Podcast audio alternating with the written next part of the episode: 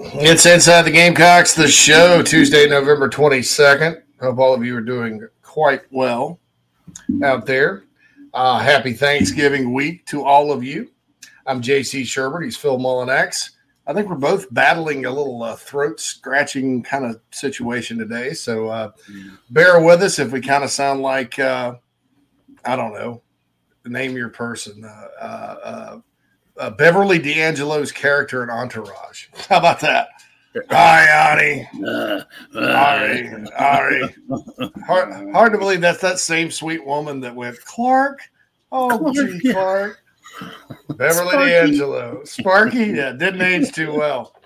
Um, but uh, anyway, uh, that's uh, that's the deal there. Uh, I want to give you a programming note. We, we've made an executive decision here at uh, Inside the Gamecocks, the show. Uh, no show Thursday or Friday. Uh, but what we're going to do tomorrow, uh, we're going to have something really special, second hour, with um, uh, Jamie Bradford and Michael Flint. Also, want to announce Inside the Gamecocks, the show is now sponsored, the title sponsor of the show, uh, by Express Sunrooms of Columbia. Uh, my friend John Barber owns that. Uh, you know, when you're talking about wintertime in the South, it's good to do some summer planning. He's got sunrooms, he's got other things for your backyard, make your house very beautiful. I would imagine a sunroom is, is more of a winter thing, but everybody seems to do construction in the summer or spring. Uh, so when you think about your spring plans, uh, consider Express Sunrooms of Columbia, the title sponsor now of Inside the Gamecocks, the show. And of course, we love all our other sponsors as well. Uh, today's poll question, and that is not sponsored yet, but it will be, I think.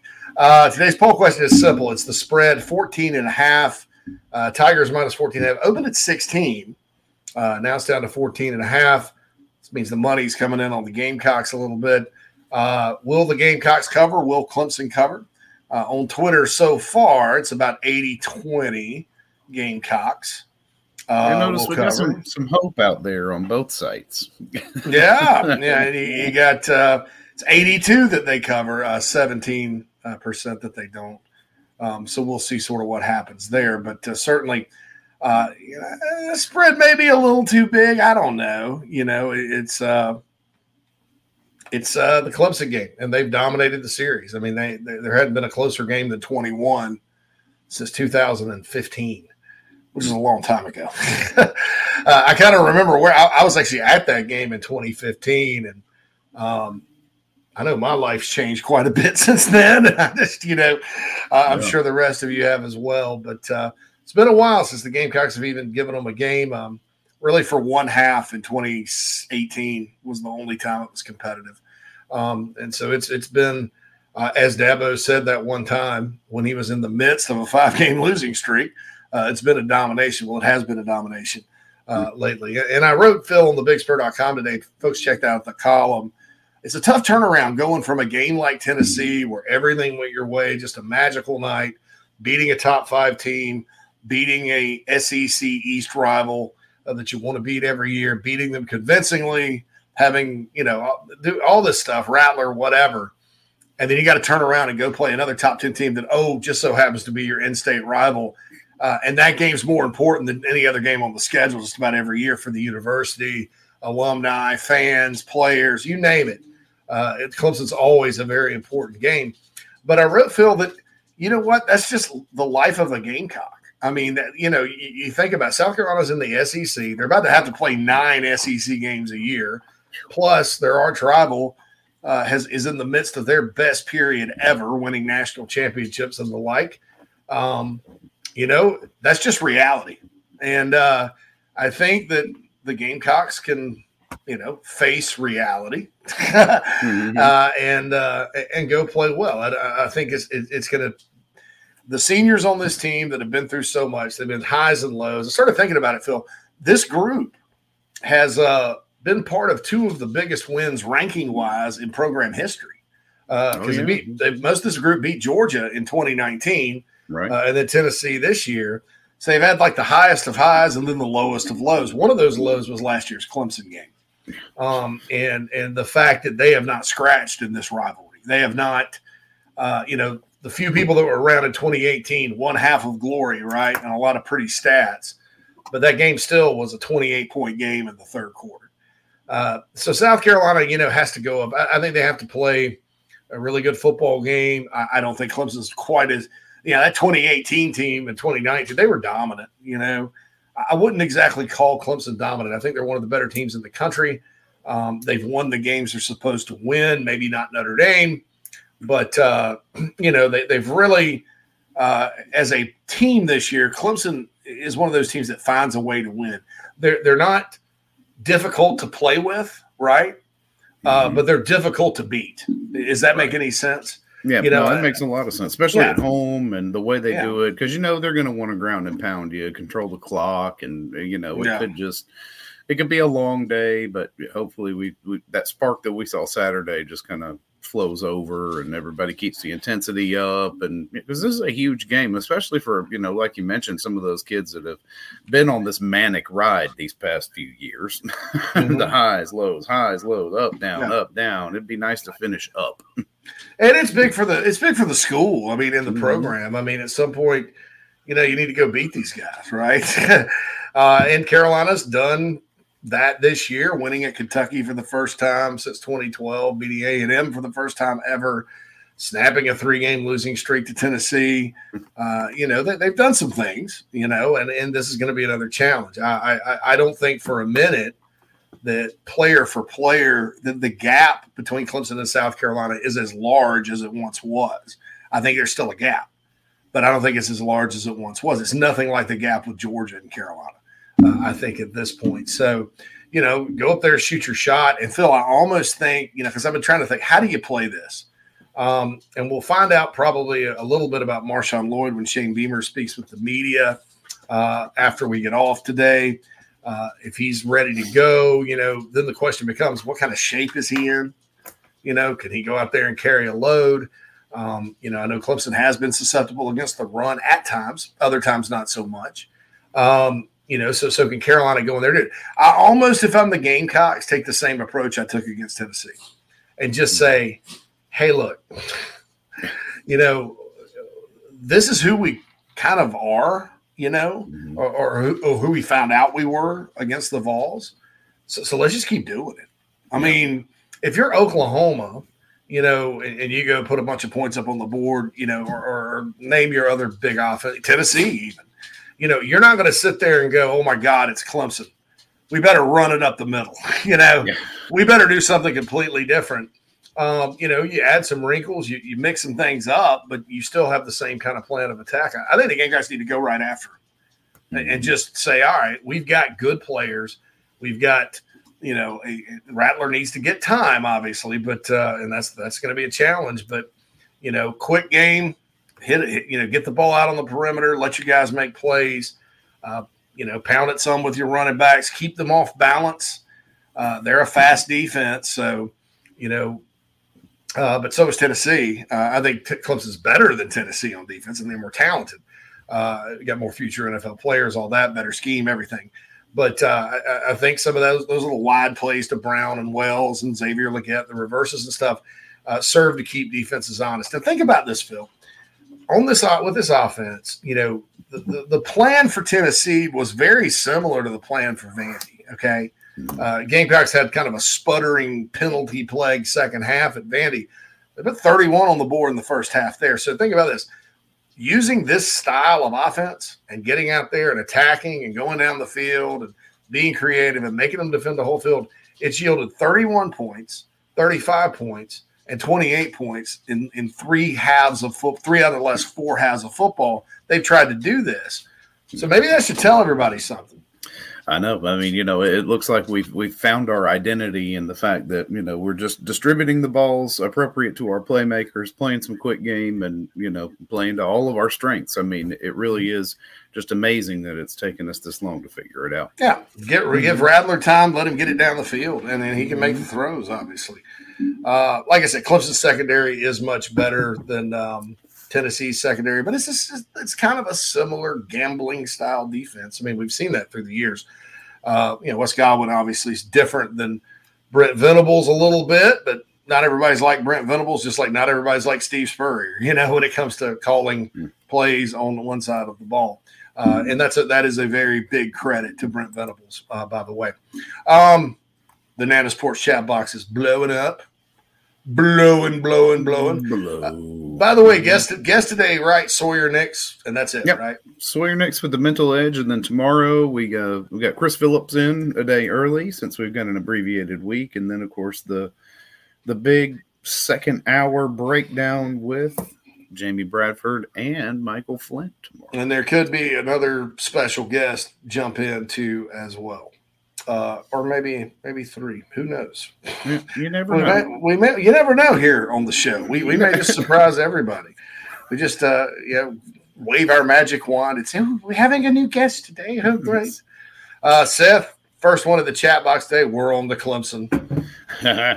we're on the Clemson. We're on uh, mm-hmm. James makes a good point. Gamecocks would be the only school to defeat two teams that have been ranked in the playoff top four at some point this year. LSU will have a chance next week to be added to that list. Yeah, if LSU beats Georgia. Mm-hmm. Um, yeah, I mean, Clemson's been in the top four. Tennessee's been in the top four, d- deservingly so. But, uh, you know, I, I think that would be quite the feather in the cap of the Gamecocks if they go up there and win. But yeah, I, I don't care if Clemson's two and eight. No. You know, yeah, I mean, yeah, yeah. throw the records know, out weekend. This is the rivalry you know, but but but but to, to us, that's what it is. To us, mm-hmm. what that, mm-hmm. that's what it is. And James, but James makes a good point when you're talking about you know narratives and recruiting and national exposure mm-hmm. and, and, mm-hmm. things like that. You know, having that feather in your cap certainly is good. and then you know who knows who the Gamecocks will play in the bowl game uh, if they win for what Brad Crawford reported today, the Citrus Bowl kind of becomes an outside possibility in Orlando. Mm. Um, looks like the Gator Bowl is like an 80% deal. Uh, pull for Florida to lose to Florida State, by the way, when you're talking about the Gator Bowl. Uh, and then because um, they'll they'll take Florida. Uh, of course, if Florida State's the opponent, they can't take Florida. So mm. figure that out. Now, a lot of the projections I've seen and have said Notre Dame. So Florida Notre Dame would be a big ticket for them more than South Carolina Notre Dame, uh, I think. And the Gamecocks could end up in the Music City Bowl in Nashville. Ooh, uh, if uh, at the very least, I, I think Nashville's probably, I don't want to say worst case scenario because Carolina's never played in that bowl. um, yeah. They, mm-hmm. they tend to always want to take Kentucky over the Gamecocks, but uh, I think Music City uh, would be that next uh, next spot. I, I, and, I, and, I, and I think too, I'll, I'll, warn you guys, the Vegas Bowl's still out there, um, and it still could happen uh, because the SEC ultimately decides. Uh, a lot of these projections stuff are, are, kind of the opinions of the bowl uh, and uh, the university, not necessarily the, the SEC and Sankey and his band of brothers, you know, and sisters and sisters, uh, they, they pick it up and, and they uh, they're the ones that make the decision. And there's been some surprises over the years. You know, I thought Muschamp's first year, they, you know, everybody's kind of wanting Virginia, Virginia Tech, and Carolina uh, in Charlotte. They end up sending Arkansas to Charlotte. Gamecocks went to Birmingham. So one good thing though, I think the win over Tennessee eliminates any possibility of the Birmingham Bowl played your way out of Birmingham, huh? that I, I, think that's that's the, once you get bowl eligible, that's the next step, brother. Yeah. Avoid Birmingham. It Let used to be a, you, you know. Here's the thing: it used to be avoid Shreveport, but man, I've been to Shreveport twice for bowl games. I've had a blast both times. It, it's kind of a that, that, that's kind of the only game in town is that bowl. Um, now the second time I went with Carolina played Miami, it was raining, and so there were probably like 50 people there and it was the uh, the Duck Hunter Duck Commander. That was the yeah, the, that's right. The year the Ducks, uh, the Duck Commanders sponsored the bowl, so that was kind of cool. And uh, but we went. Keith Keith actually went with me. We had a blast uh, at that one. And Carolina won. Ate a pretty good steak afterward. And eight and 05 when Carolina went out there. I went out there with my friend Manning, my late friend Manning. God bless him. Uh, and uh, we went to the, it was a devastating loss to Missouri because Carolina was up by like three touchdowns, beating the crap out of them. It's Spurrier's first year. It looked like the fun and gun. And then all of a sudden, Missouri came back and beat them. Uh, but we went to the Horseshoe Casino afterward and uh, I won about four hundred dollars playing blackjack. So I had a good time then too, right? uh, and on our way back, we drove from Nashville to Shreveport. We stopped in Hope, Arkansas, home of Bill Clinton, the, the president, who does who's kind enough to do a commercial here for our show. Uh, and ate at a golden, not a golden corral. It was like a, was a sizzler, West, Western, Western sizzling, yeah. Western sizzling, yeah. Hmm. Uh, ate the, ate some buffet right there in Hope, Arkansas, between the the cardboard cutout of Bill. I, I love this Western sizzling. I want sirloin tips, mushroom gravy with a baked potato. And this this one was kind of like set up like the old Ryan's, where you could order from the menu or you could order from the uh, the uh, buffet, or just have the buffet, yeah, or just have the buffet, if you will. J Rock says, "Good morning." I didn't get to chime in or listen much yesterday due to a training new employee. But just want to say, amazing game, Spurrier. I'm glad God waited a week to smile on the Gamecocks. I almost felt sorry for Tennessee. yeah.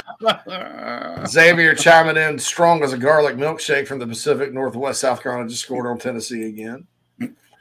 Sean says, just hoping Sat doesn't try to outsmart himself with a new game plan this week. You know, Clemson's going to blitz, blitz, and more blitz. We win or lose on O line protection. I agree. You got to, it's got to hold up. Mm-hmm. But I'm, I'm going to tell you, Tennessee blitzes a lot. Yeah. A yeah. lot. Uh, it's different than Clemson. Clemson's got better athletes up front, but I think that's probably why you got to go attack, Phil, because mm-hmm. you throw over the top of it and make them pay, it's going to back them off. Yeah, they'll, they'll ease up a bit, and you know I think we continue to see a lot more of the Nate Adkins, you know, back there for pass pro. I, I just, you know, that yeah. why would you quit that? why would you quit that? It I worked. just can't quit. I just can't quit just, it. Just can't quit you. Just can't quit Nate. Uh, AJM says, Hope, hopefully our players stay focused and motivated. Sat will continue calling Sat off, Sat's offense. Well, hmm. depends on what the definition of Sat's offense is. By the way, AJM still think they don't have good players. Yeah, are the players just still wondered. the issue? No, just, uh, just wondered. Um, uh, I hope we take on the spirit of West Virginia against the upstate team that weekend. Yeah, remember that uh, tag them Orange Ooh. Bowl that year. Of course, Kevin. Steele was the DC there then. He's in Miami now, by the way. Good job. Great, great. Looking good. Yeah, yeah. Preston goes, any thoughts on the Vols saying we put sand on the field to slow down their offense? What is, no. is that just message board trash? Is that somebody it's just, garbage? Uh, it, what it, it, it's garbage. That? Now listen, listen. Let, let, me just. I'll say this.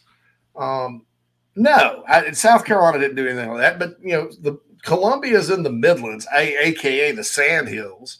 So I think some genius probably sat there and walked out of the stadium and maybe saw some sand somewhere because they were just looking at the landscape. But man, that's they had a bunch of sand and threw it on in the stadium, didn't they? Good old Rocky Top, you know. And they didn't. But here's the thing: Tennessee didn't look slow. No. The the first damn play, first drive of the game, did that look slow to anybody? No. no now I, beat. Yeah, you just got it, beat. It's unfortunate Hooker hurt himself too, or got hurt too. But I've seen that happen on the most pristine of fields.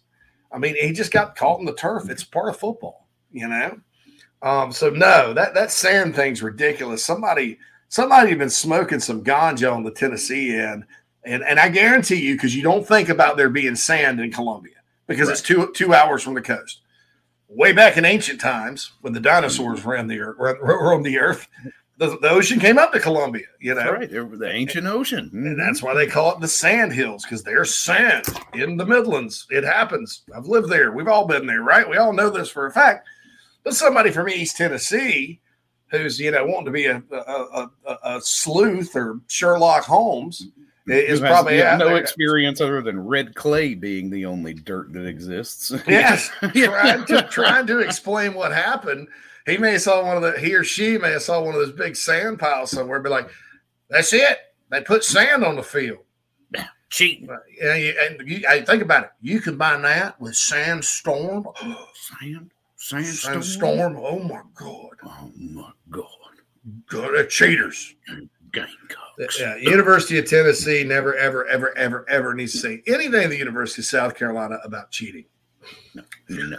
I'll say that, and that's no. I'm not. I'm not saying Tennessee's always cheating or or whatever, but you know, there's some history in recruiting back in the '90s we can pull up, and you know, then there's that little uh, the McDonald's bag episode and, and all that. So uh, here we go. J Rock says, I think our corners can man up Clemson's receivers. believe if we can click on offense and, and even half as good, our defense will play more inspired against the run. We can do things to beat Clemson. Yeah, Clemson's style of offense is not like Tennessee's either. They don't go, they used to go fast, but they don't go extremely fast. Uh, AJM says we have a clear advantage of our DBs against their receivers. Yeah, and I'd, I'd caution you on that, though because they do have talent. They're young, but they do have players. And DJ, when he's on, he he throws lasers. Now he's not always on. But yeah, that's what uh, you're hoping. You get the you get the little bit off DJ. yeah, and then they'll do they'll do some tricky stuff like hit the tight end out of nowhere and mm-hmm. things like that. So you got to kind of be, you know, you got a lot to stop there when you're looking at them, and you I don't think you can just try to stop one thing. And by the way, I apologize. I keep hitting that. I've, keep hitting this sound shield and I'm sure it's reverberating in your ear. So I'm gonna I'm gonna move my mouse over here so I'm not uh, hitting it. Um, Chris C says the dumbest part about Sandgate is it would slow us down too. That's right. Yeah. They play on the same field. Uh, Josh yeah, Van. Knew, yeah, they knew what cleats to wear because they knew it was going to be sandy. Them sand cleats on. Them sand cleats. I have sand cleats on. Whatever, Daniel. Whatever, Daniel Boone. Right. Yeah. Good luck with that. yeah. Um, Watch out for Vandy. No doubt. Uh, J Rock says, I think we can make Clemson one dimensional. Clemson's front seven stout to get the ball to Juice Wells, use DK. You can burn them.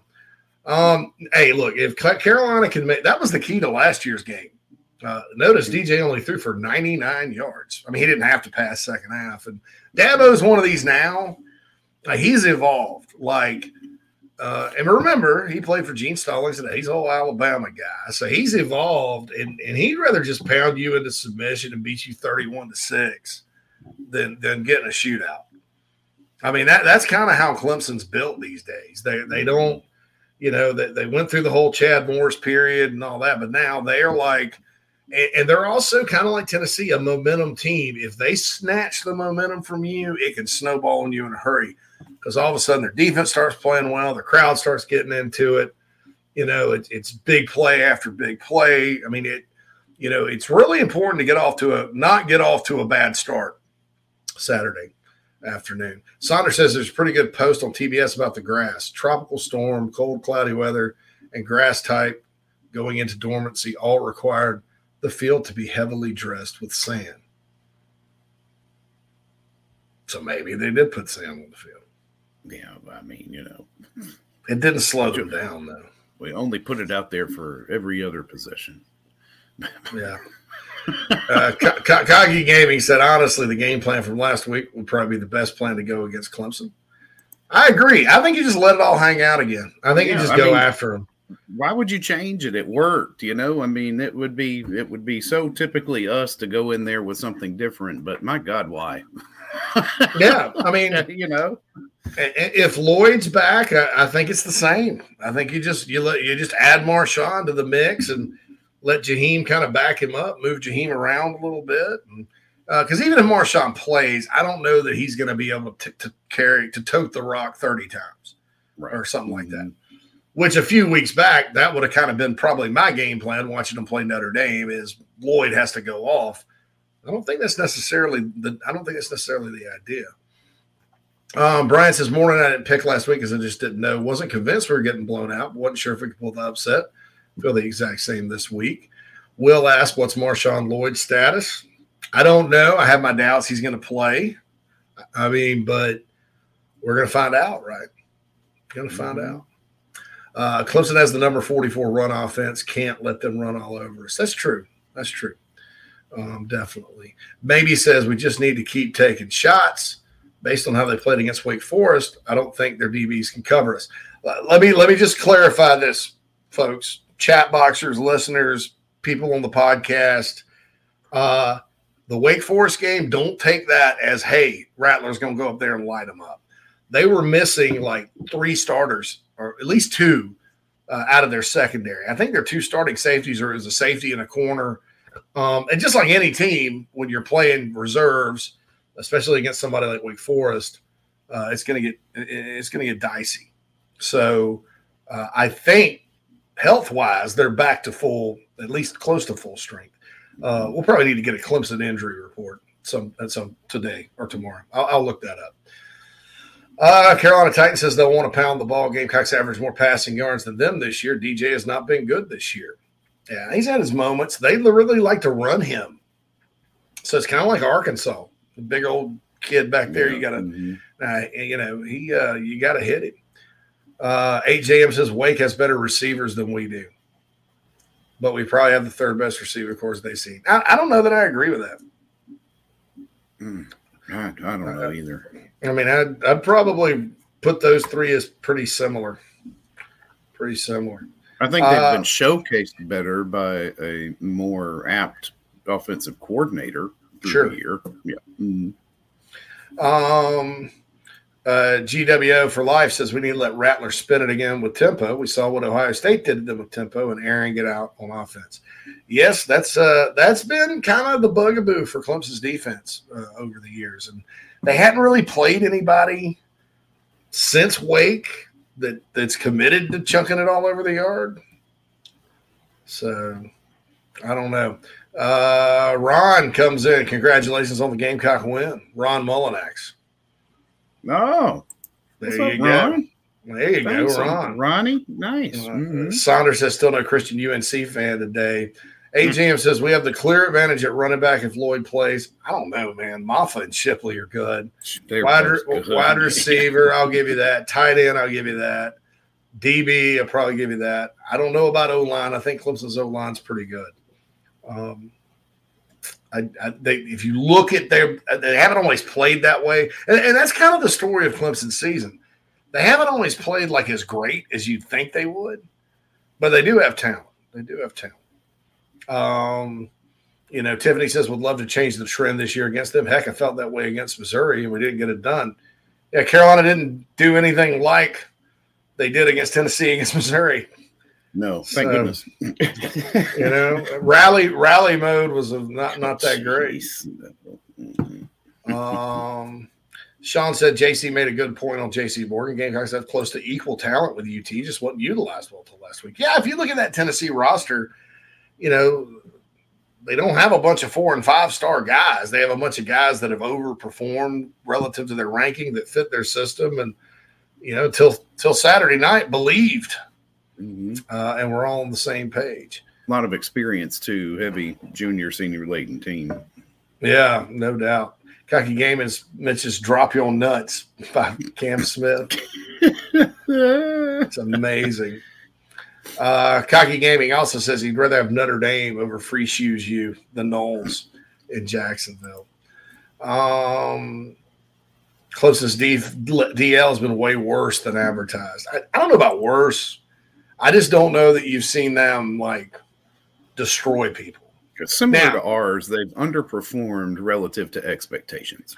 I'll say this though: if you look at them in games, sometimes like the Syracuse game comes to mind. You know, Syracuse is ch- you know chunking right along, close to get some favorable calls. Mm-hmm. uh, they they score, and then Clemson's defense just shut them completely down. I mean, it was like a, it's like they flipped a switch, right? Now Miami's anemic on offense. They they they have they have quarterback issues. They have issue issues. Uh, Louisville though uh, was able to move the ball, et cetera, et cetera, uh, and uh, and uh, then Malik Cunningham got hurt, and that was that. But you know, uh, any news on the Jersey kid? Is he going to play or not? I don't know who you're talking about. Um, AJM2 said, I thought of you watching the game, JC, so not surprised by that smug smile. It's a little smug, right? Uh, when you asked me if I thought they don't have good players, that game proved my point. Players performing better was the difference. No, it wasn't because that offense looked nothing like the offense they ran at Florida. I'm sorry, a blind person can see it. If they'd have lined up against Florida and done what they did against Vanderbilt and, and still gotten beat, I'd be with you but that's just mm-hmm. not that's just not what happened. But you could just see it was different plays, different that, calls, yeah, diff- a different, totally different style of offense. Mm-hmm. I, I, thought I thought that was obvious, uh, but I was just giving you a little bit of crap. I I wasn't trying to like come after you about that or anything. All right, we're we're uh we're over the limit here. We're over the line. Over the line. Over the line. Lady Bree says it was the same offense. I don't know how on earth you're watching film and can say that. To me, it was the same offense they ran at Van, against Vandy, but it was nothing like what they did at Florida. And if you notice, they spread the field more against Tennessee. If you notice, here's the difference: against Florida, they were tight between the hashes.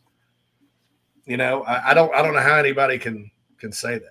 Yeah, I mean, you can say that some of the plays were the same, and some of the plays are some that we've seen all year, which is exactly what was coming out of the locker room post game. Was that yeah, these are the plays we've been running all year, the ones that we know best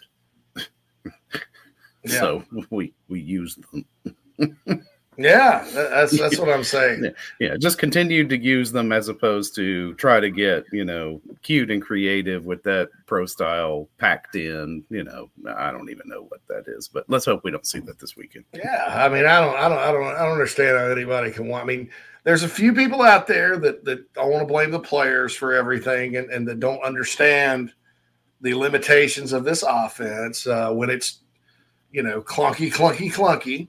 Um, and, and, I get it, and and I know that probably if you sit there and watch play to play and try to circle everything and look at everything, just like people think receivers are open when they're not, uh, I get that, and I totally understand your point of view, and I hope to God, you know that uh, Carolina just goes out and does the same thing Saturday you know, and mm-hmm. and if, if they if they get beat, they get beat.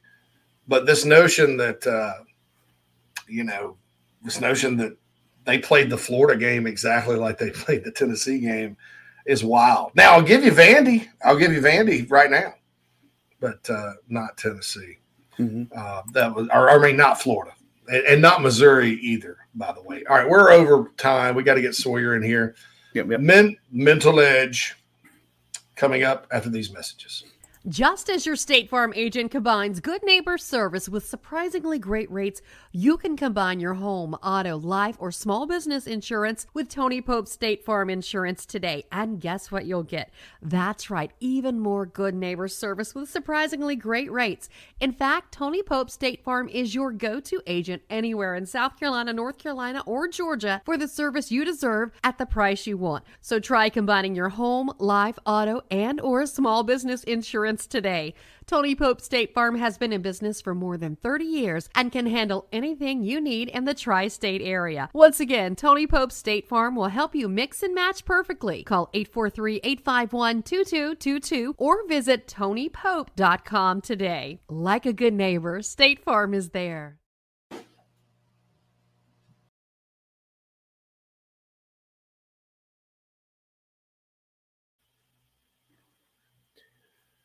Hey, man, are you sick and tired of your business computer guy? Yes, he takes forever to call me back and doesn't always respond to the requests. Yeah, same here. I'm paying him good money. I constantly have issues, and I'm worried he's not backing up my network and securing it properly. Oh, I feel that, man. My head hurts, but I have a good lead on a good idea. I'm calling your boy Matthew Odom today from Heritage Digital. Heritage Digital is an IT firm that specializes in making sure your IT network runs like a dream. If you have one or 500 employees, it doesn't matter. They do it all for one monthly fee and have clients from South Carolina all the way to California. Yeah, I heard that monthly fee's low too. So I don't know why I didn't even think of that. Uh, do you have 843 699 1001 as Matt's contact number? Yeah, man, I sure do that. Or you can go to heritagedigital.com. Man, I hear they do a no cost assessment. Boy, this will help me. Yeah, I bet. I'm getting on that and encouraging everyone else to do the same. Heritage Digital, 843-699-1001 or heritagedigital.com, a proud sponsor of Inside the Gamecocks, the show. If you're looking to sell or buy multifamily property right here in South Carolina, the Bergeson team of REMAX at the Lake can help you get to closing fast and easy. Adam and Derek Bergeson both are very proud Gamecocks and are more than happy to assist you with any of your commercial real estate needs all across the state. You can email Adam at abergeson at remax.net. That's A B E R G E S O N at remax.net to get your next deal underway. The Bergeson team, proud sponsors of Inside the Gamecocks. Attention golfers of all ages and skill sets. Former Gamecock golfer Meredith Taylor will be a full time golf instructor in the Midlands of South Carolina very, very soon. You want to take advantage of this opportunity. If you're like me and you got to get a whole lot better at golf, or even if you're looking to refine your swing, Meredith is the person you need to go to. She's competing in her final USGA Mid Amateur tournament this summer before going full time into teaching and coaching individuals. If you're in South Carolina, Meredith will be conducting in person golf lessons at the Country Club of Lexington. Half hour, hour on course. She'll play 9 or 18 with you. If you're out of state, though, this is really exciting. She'll be conducting virtual lessons. You can send in your swing for her expert analysis. Also, in November, she'll launch an online course with video instruction for all ages and skill levels. Meredith has 20 plus years of knowledge, former SEC golfer, all of that. So contact her on Twitter at Mer Taylor, at M E R T A Y L O R, or go to McKellarEnterprises.org. McKellar spelled M C K E L L A R Enterprises.org. Her email's on the website, so you can connect with her for any other questions. Go get your golf game in order. Take advantage of Meredith Taylor and her services. Uh, this is Coach O. Now back to the show. Go Tigers in the song.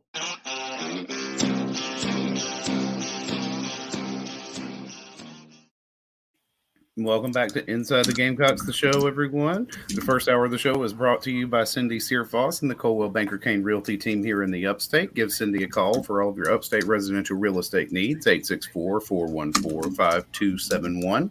And we're joined now for our weekly Mental Edge segment by Sawyer Nix. Sawyer, how you feeling today? Doing all right. Much better after uh, last week. I think everybody is. yeah, that's right. We're, we're definitely, still... I got a. Mm-hmm. Um, certainly I got literally my hat right.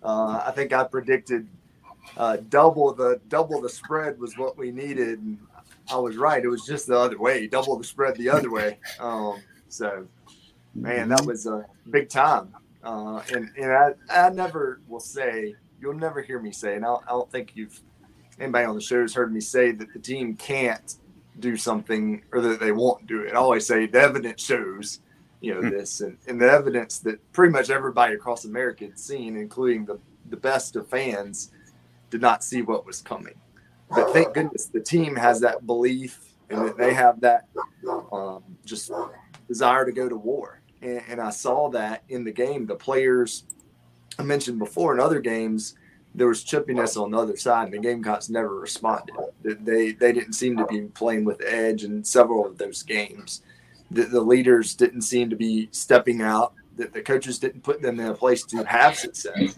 And this game was the opposite of that. We saw the players standing up. We saw them, you know, celebrating. And I think the momentum was so strong. I think it just started out of the gate and just continued, obviously, uh, with the result. But I think that was a big, I think that was a big factor in it was the momentum going. But I think it was the coaches putting them in that position, the leaders taking hold of that, and just moving forward. And then we got what a historic, historic win.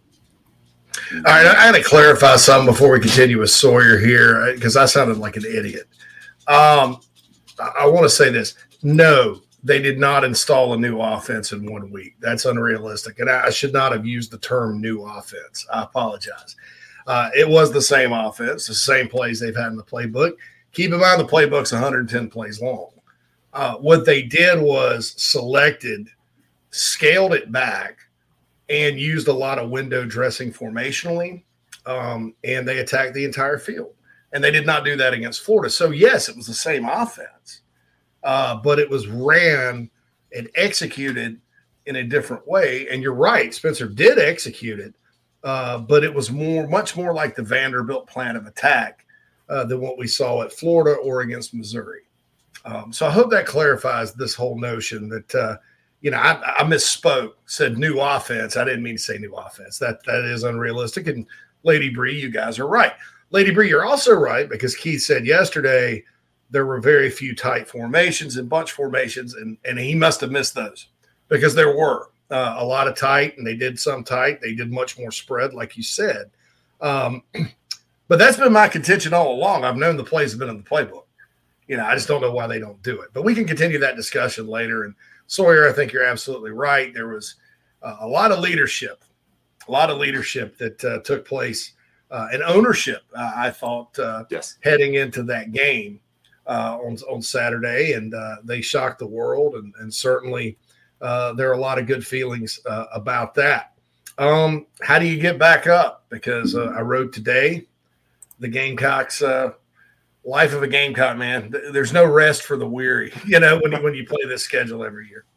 Well i think it's you know rinse and repeat. Okay what what led us to that place? Well it, it started from the top down obviously. Continued the belief. It started with the offensive coaches finally uh, simplifying things putting players into plays that they have success whether that's Joyner i mean let him be the guy he is. Let rattler be the guy he is. Well, how do you how do you let the athletes have be successful? Well, you don't put them in a box.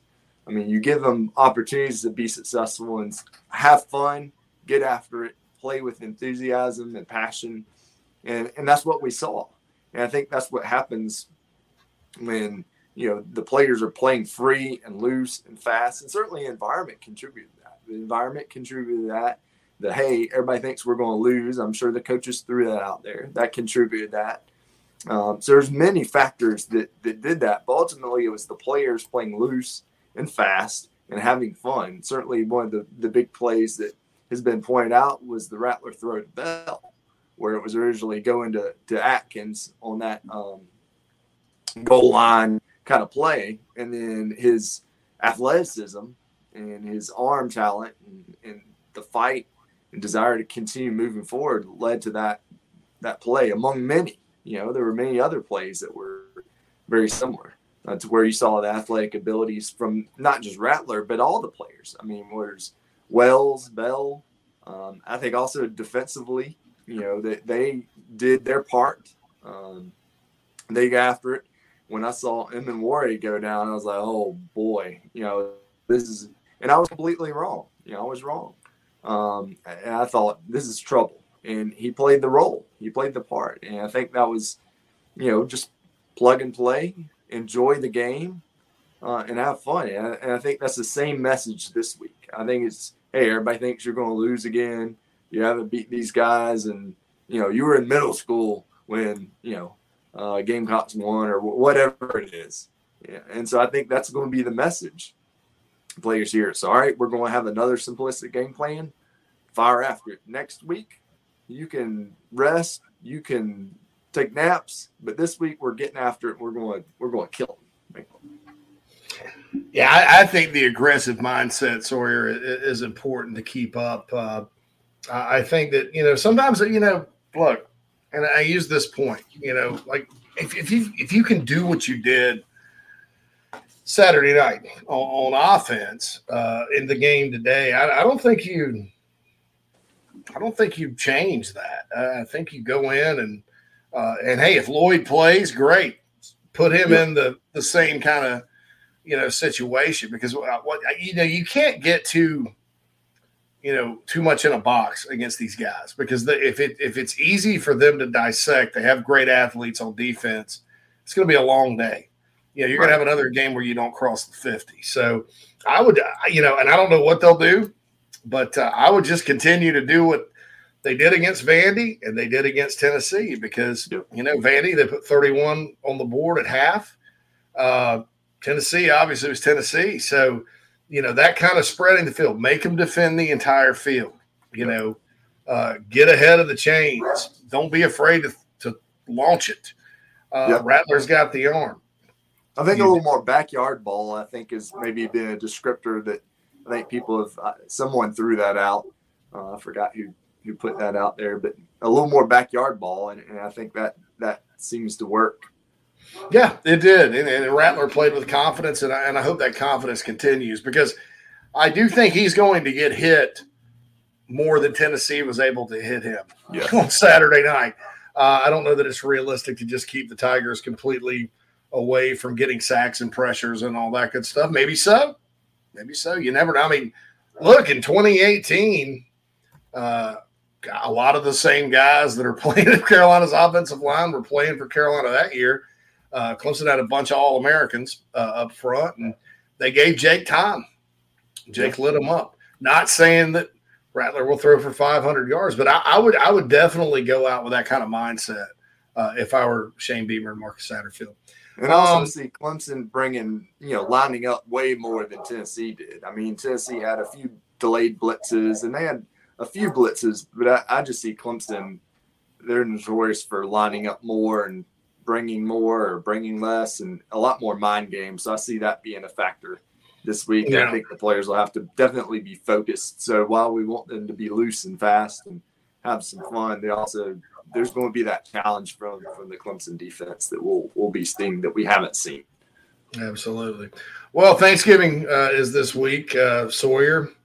Um, talk a little bit about the holidays and uh, how we all can approach the holidays better, especially you know. And I, I uh, you know, nowadays I don't have to worry about it, but because my you know, obviously it was a different time, but you know, my ex-wife had a lot of Clemson people in her family, uh, and I, I liked it when they moved the game to after Thanksgiving. I mean, I'm sorry to to before Thanksgiving because after Thanksgiving I would just dread it. I mean, that would make the the pressure of the game, you know, and then that way you don't have to worry about those folks till Christmas, right? So you got a month, kind of heal. Um, but just talk talk in general about the Thanksgiving holidays, great gratitude, like you always talk about, just kind of handling the stress of it because it can get stressful yeah, and all that stuff. Um, I don't know if you've heard. We've all heard of uh, Black Friday. Um, I don't know if you've heard of Black Wednesday. That around Thanksgiving is actually one of the times for the highest alcohol sales of, of the year historically. Um, it's not it's not New Year's. Uh, it's not July Fourth, Memorial Day, Labor Day, uh, St. Patrick's Day. It, it's Thanksgiving. Why is that? Well, certainly people have hypothesized that being around family is a factor. Um, you know, you have to be around those folks once a year. Maybe you haven't seen them in a year. and You got to be around them, or maybe there are a lot of rabid Clemson fans. Uh, they're sometimes aggravating and, and needle you on everything. Uh, whatever, whatever the, the case may be, certainly, I think being aware um, this time of year is is important. Just we've mentioned before, taking a step back, I think is really important. So taking a step back, taking a break, um, acknowledging things are, are not so great. Acknowledge, hey, yeah, I got to spend 30 minutes or an hour with uncle so and so, or sister, or brother, or aunt, or whatever, uh, perhaps even parent, whoever it is. And, you know, don't pretend and, and try and lie to yourself. Acknowledge, hey, this is this is going to be maybe difficult, but maybe I'll enjoy a meal and get to visit with some family that I do enjoy. Um, so part of it is, is learn um, who you are and then respond to that. And if you need to take a break, take a break. Uh, make sure that, you know, getting sleep and rest is important.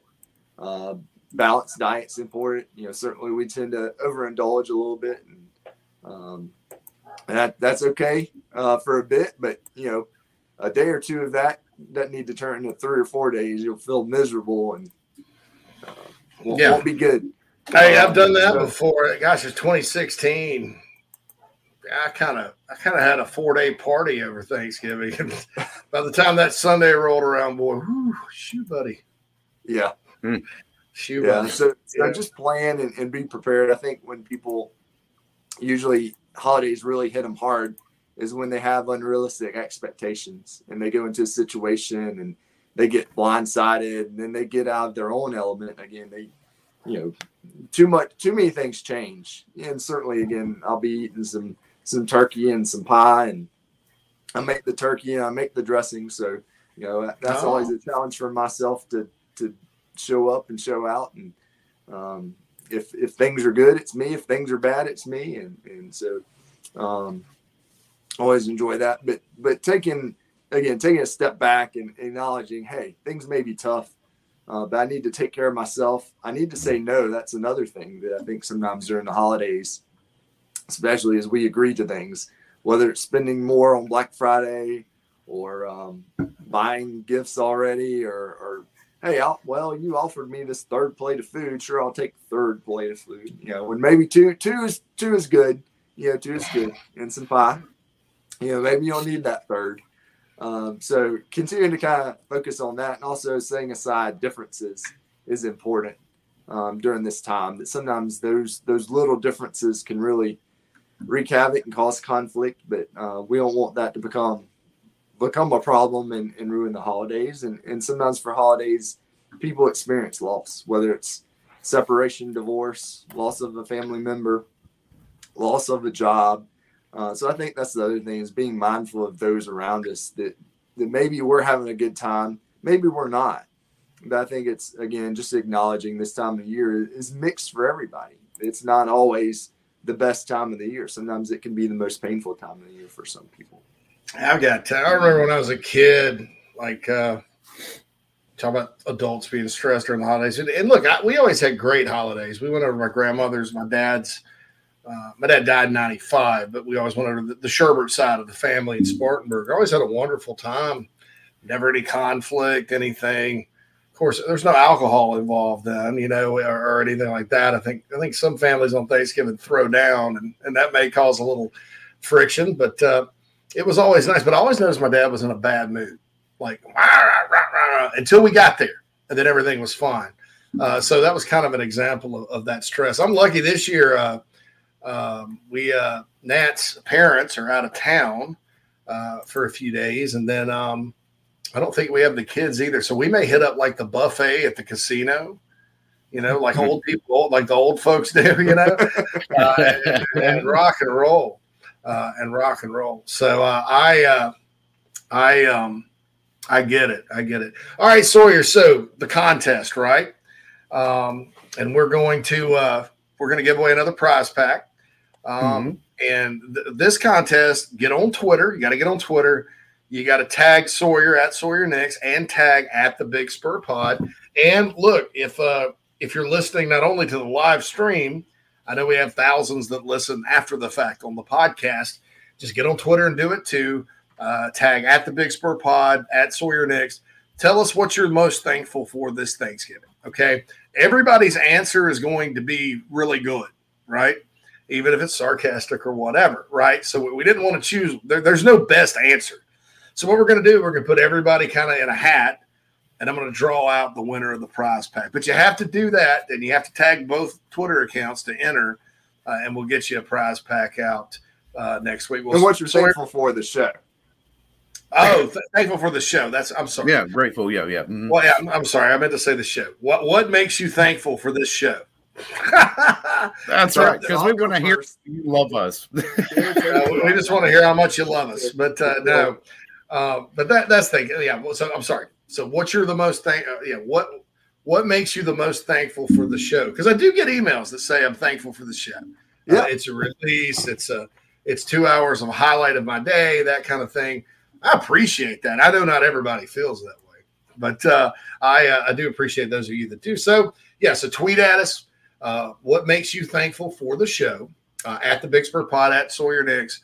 And then, uh, and, th- and this is open to the folks that listen on podcast or if you're back listening to the YouTube uh, stream on archive, anybody c- can enter that. Then we're going to draw a prize, a prize, draw the winner and announce it next Tuesday during the mental edge. Well, Sawyer, uh, I know you're right up the road from Memorial Stadium. Uh, and uh, you may be, be, able to hear Tiger Rag Saturday around noon o'clock, noon o'clock, right? No. Uh, but anyway, uh, I wish you and your family the best. Certainly, we've enjoyed these mental edge segments, and looking forward to talking to you again next week. Yeah, I appreciate it. Same to y'all. Um, I will. I'm I'm a stickler for waiting for Christmas until Santa shows up at the Macy's Thanksgiving Day parade. So, holding on to that. Um, then I'll look forward to the game on Saturday. I'm going to predict Gamecocks to win. I don't know score. I don't know how it's going to get done, but I think they they have the momentum going. And if they can rinse and repeat what they did last week, or even a portion of that, and play with their pants on fire like they should every game, then they're going to have success. And I look forward to seeing that. And next week being a, a great segment celebrating that. All right, guys. Yeah, man. Mm-hmm. Appreciate Thanks, you, Sawyer. Thanks so much. That's Sawyer Nix with the mental edge. Don't forget, again, and I'll repeat this since I screwed it up. Sometimes these contests get a little a little complicated for me. Yeah, this one we tried to simplify this one a little bit, even uh, for my understanding. Yeah, yeah. So uh, I would get. Uh, so again, tweet to at the Big Spur Pod at Sawyer Nix. What makes you thankful for the show, or what what about the show makes you thankful? Uh, basically, just you know, I guess. And look, we didn't come up with that. Me and Phil didn't sit around and go, you know, I'm in I'm in need of some praise. Let's run a contest and hijack Thanksgiving. No, that was Sawyer's idea. So no, we're just emphasizing, yeah, Sawyer's uh, inflection on gratitude. Yeah, there's a method to his madness, folks. That's why he's got the mental edge, and we don't. Um, and uh, lots of talk about that. I think we've kind of gotten into the play calling thing. Uh, Lady Bree adds, I'll give you this, JC. The first half of the Florida looked different than the second. I put more on play calling in the first, more on players in the second. For sure, Sat needs to have a better game. Um, well, yeah, I think, and, and I think that that kills you when you get off that kind of start and you don't give your team the opportunity. But I mean, I'll give you this point. Um, in the second half, when you have those three turnovers, you know, I mean, I, I, do, I did see them trying to go downfield a little more and do some of the different things. Uh, my point of contention is, you know, you had that Vandy game. Why didn't you? Why didn't you take the same approach? Uh, yeah, and Van, that's Van, what we've been saying all year, JC. Is that it's just it's it's not very cohesive. You know, yeah. you, you never yeah. know what you're going to get every week, well, and that the, is not how you do this. The biggest problem I've heard uh, from contacts about it is I don't understand why they re, we try to reinvent the wheel every, every week. That that's and it's been that way for twenty something games. Um, I don't think they tried to reinvent the wheel for Tennessee. I think they went through, did some self scouting, picked out what they're good at running in practice, what Spencer's comfortable with, and they they rocked and roll. You know what everybody's comfortable with, and and it looked different because there were kind of some different. I mean, you know, like that first pass of the game to Trey Kenyon I hadn't heard his name since Georgia, right? you know, right? Yeah. um, you know, there you go. Well, great. That's a great play and, and all that. And I thought, you know, my biggest point of contention above and beyond the play calling or the, the scheme or the complexity of it has been personnel use. I think against Vandy and, and Tennessee, they used their personnel correctly. I thought, and I thought it was actually an advantage. Um, so we'll see sort of what happens. Um, Lady Bree says she wasn't impressed with the Vandy game. Uh, I was in the first half. Second half got really ugly with the penalties and stuff. But you know, it, it, was kind of a breath of fresh air to go downtown and throw it and all that good stuff. I think um, seeing what Vanderbilt did after playing us should kind of brings a bit more of an impressive light onto the performance that we gave them because that's what yeah. has been bubbling up inside of Vandy all year long is to jump up and, and trip some people up. And I'm telling you what, Mike Wright, their quarterback's going to be a handful in the mm-hmm. year or year. Yeah, I think he'll be a senior next year for Vanderbilt, and I think I think their OC does a fantastic a fantastic job. And they attacked Florida kind of like South Carolina should have. Now I'll flip I'll flip this around because uh, I I know Lady Bree, um, you know, talks about the defense and, and stuff like that uh, a lot. Uh, I thought Vandy had a much better plan against Florida on defense than South Carolina. Uh, I, I, think the Gamecocks in that game at Florida should have sold out to stop the run at all costs, uh, and then put their put their uh, DBs on an island uh, against Florida's receivers, which are not great, uh, and let Richardson beat you through the air. Richardson throws for 400 against Vandy, and they still lost. Mm. Um, you know, so that's the kind of that, that's kind of the thing uh, right there. And I also will mention this: South Carolina personnel package wise, that's not formations; it's personnel packages. Uh, Tim Tebow mentioned that Rattler told him 20 different personnel packages uh, against Florida. They scaled that back tremendously. And personnel packages, I mean like substitutions, things like that. Uh, as I said, Carolina's blessed with some versatile guys. They can run different formations with the same guys and, and, and the same plays out of different formations, et cetera. it's fascinating stuff to get into. Um, I just know it worked, and I know that if I were Shane Beamer, uh, I would be in the offensive meeting this week saying, just keep doing that. Just Whatever, keep doing it. Know, yeah. put, put, a little wrinkles, put a little put, put wrinkles in it, do whatever. And I'm in the defensive uh, meeting going, listen, you guys, you failed miserably to stop the run last year. This year, we got to sell out to do it. You know, and if DJ beats you, I can't pronounce his last name. That's why I just say DJ. Uh, and I'm not trying to make Clemson people mad.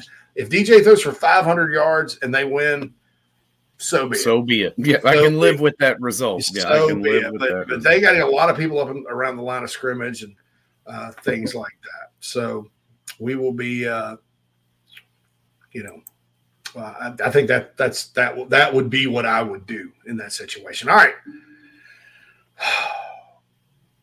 the show, the show, the show. Uh, we'll be back. Uh, second hour, more Nana Sports chat box. Got some uh, mailbag questions to get into.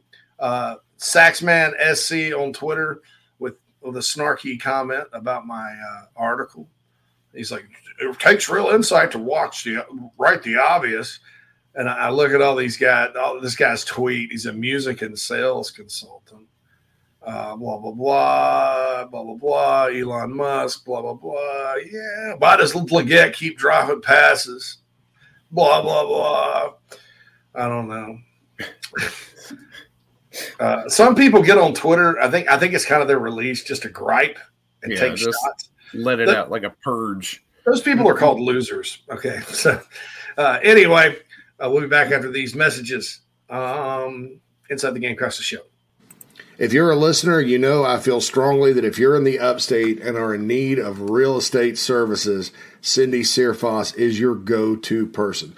Searfoss of Coldwell Banker Caine uh, can help you with any of your realty needs right there in the upstate of South Carolina Greenville, Spartanburg, Anderson, Oconee, uh, Pickens, wherever you are.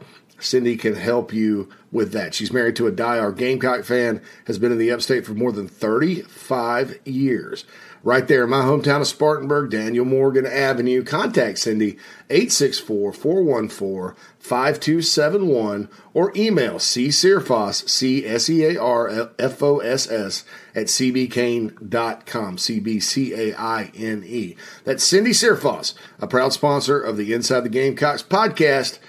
Check her out. We've already gotten several emails from listeners uh, that are very impressed with her professionalism and her ability to help you with your real estate needs. 864 414 5271, Cindy Searfoss of Coldwell Banker Caine.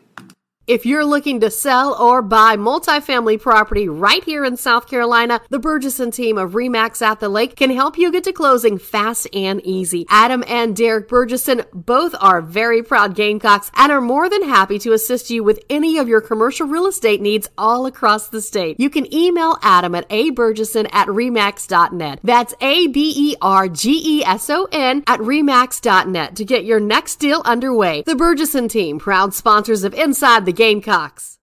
Family Family vacations, a new car, a new boat all cost money, but you don't necessarily have to make more to afford any of that if you can save cash that's flying out the window now. iHelp Consulting can help you finally get the kids to Disney World, upgrade the minivan, or drop that new boat in the water next summer. Let Daniel and iHelp Consulting consult with you. No fees, just savings. You pay them a percentage of those savings. Save on essential services, credit card fees, you name it. Let them find it. These folks are incredible. iHelpConsulting.com. How can I help you? Hey, man, are you sick and tired of your business computer guy? Yes, he takes forever to call me back and doesn't always respond to the requests. Yeah, same here. I'm paying him good money. I constantly have issues, and I'm worried he's not backing up my network and securing it properly. Oh, I feel that, man. My head hurts, but I have a good lead on a good idea. I'm calling your boy Matthew Odom today from Heritage Digital. Heritage Digital is an IT firm that specializes in making sure your IT network runs like a dream. If you have one or 500 employees, it doesn't matter. They do it all for one monthly fee and have clients from South Carolina all the way to California. Yeah, I heard that monthly fee's low too. So I don't know why I didn't even think of that. Uh, do you have 843 699 1001 is Matt's contact number? Yeah, man, I sure do that. Or you can go to heritagedigital.com. Man, I hear they do a no cost assessment. Boy, this will help me. Yeah, I bet. I'm getting on that and encouraging everyone else to do the same. Heritage Digital, 843-699-1001 or heritagedigital.com, a proud sponsor of Inside the Gamecocks, the show.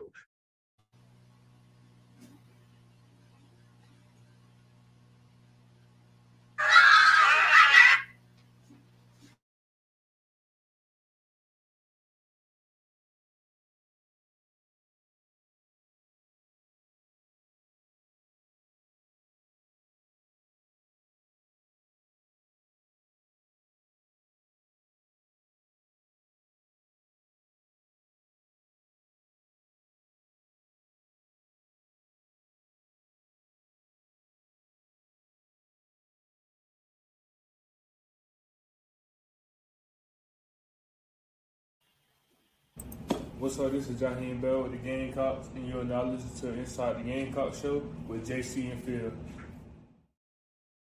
Welcome back to Inside the Gamecocks, the show, everybody. The second hour of the show is brought to you by the Bergeson team at Remax at the Lake. Give Adam or Derek a call or shoot them an email at a Bergeson, that's A B E R G E S O N, at remax.net. And I was kind of trying to comb through Twitter here, JC, to see if we could find some stuff. I saw the one you mentioned earlier. I don't know who this guy is, and yeah, he doesn't really put anything out there that you can figure out who he is. I, I, just think he's a clown. No name, just a clown. Whatever, clown. Whatever, clown. Yeah, that's right. Mm-hmm. I thought Gamecock Pastor had one in here. Yeah, he's got one right here. I've got it up. Yeah, yeah, yeah. The one about Lloyd. Yeah. Yeah. So if, if Lloyd is healthy enough to play next week, how do you see Sat integrating him into the game plan while maintaining the aggression they used on Saturday? Give Bell's carries to Lloyd. This is under the assumption we stay aggressive against Clem sucks at the Big Spur Pod. Yeah, I, I, I, think Lloyd fits perfectly into that kind of offense. I mean, I thought so too. He'll have a lot more room to run. I mean, mm-hmm. you know, uh, that type. I keep saying not like it's a different offense. That into those play into, into that style. Let me just call it a style of play. How about that? Into that style of play, that aggressive mindset. Um, and I do think you still need to run Bell. Uh, I think you also uh, keep throwing it the Bell out of the backfield like you did. Again, I'm gonna say this. Uh, um, it, it, it's a situation where even if Lloyd plays, I don't know how like many carries he's gonna be able to, to do. Um, even if the bruise is kind of fine, uh, just because he hadn't played in a while, right? Mm-hmm. Uh, like when was the Missouri game, Phil? End of October. Yeah, yeah. It was the last game in October. The last game of October. So mm-hmm. we're we're going on a month where he hadn't played. Uh, you kind of get out of game shape doing that, even though you're still working out and stuff like that. So, you know, I, I would I would think that if he were back and ready to go, great.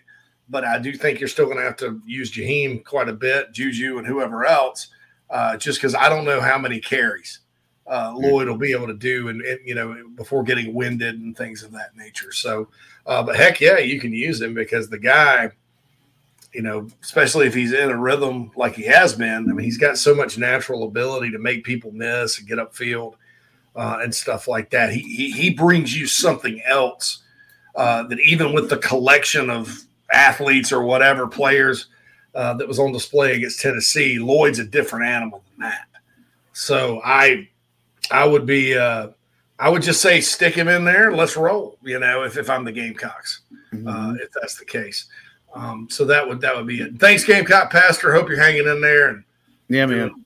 Well, man. Um, Rally Package says, Rally Package enthusiast. That's a heck of a name.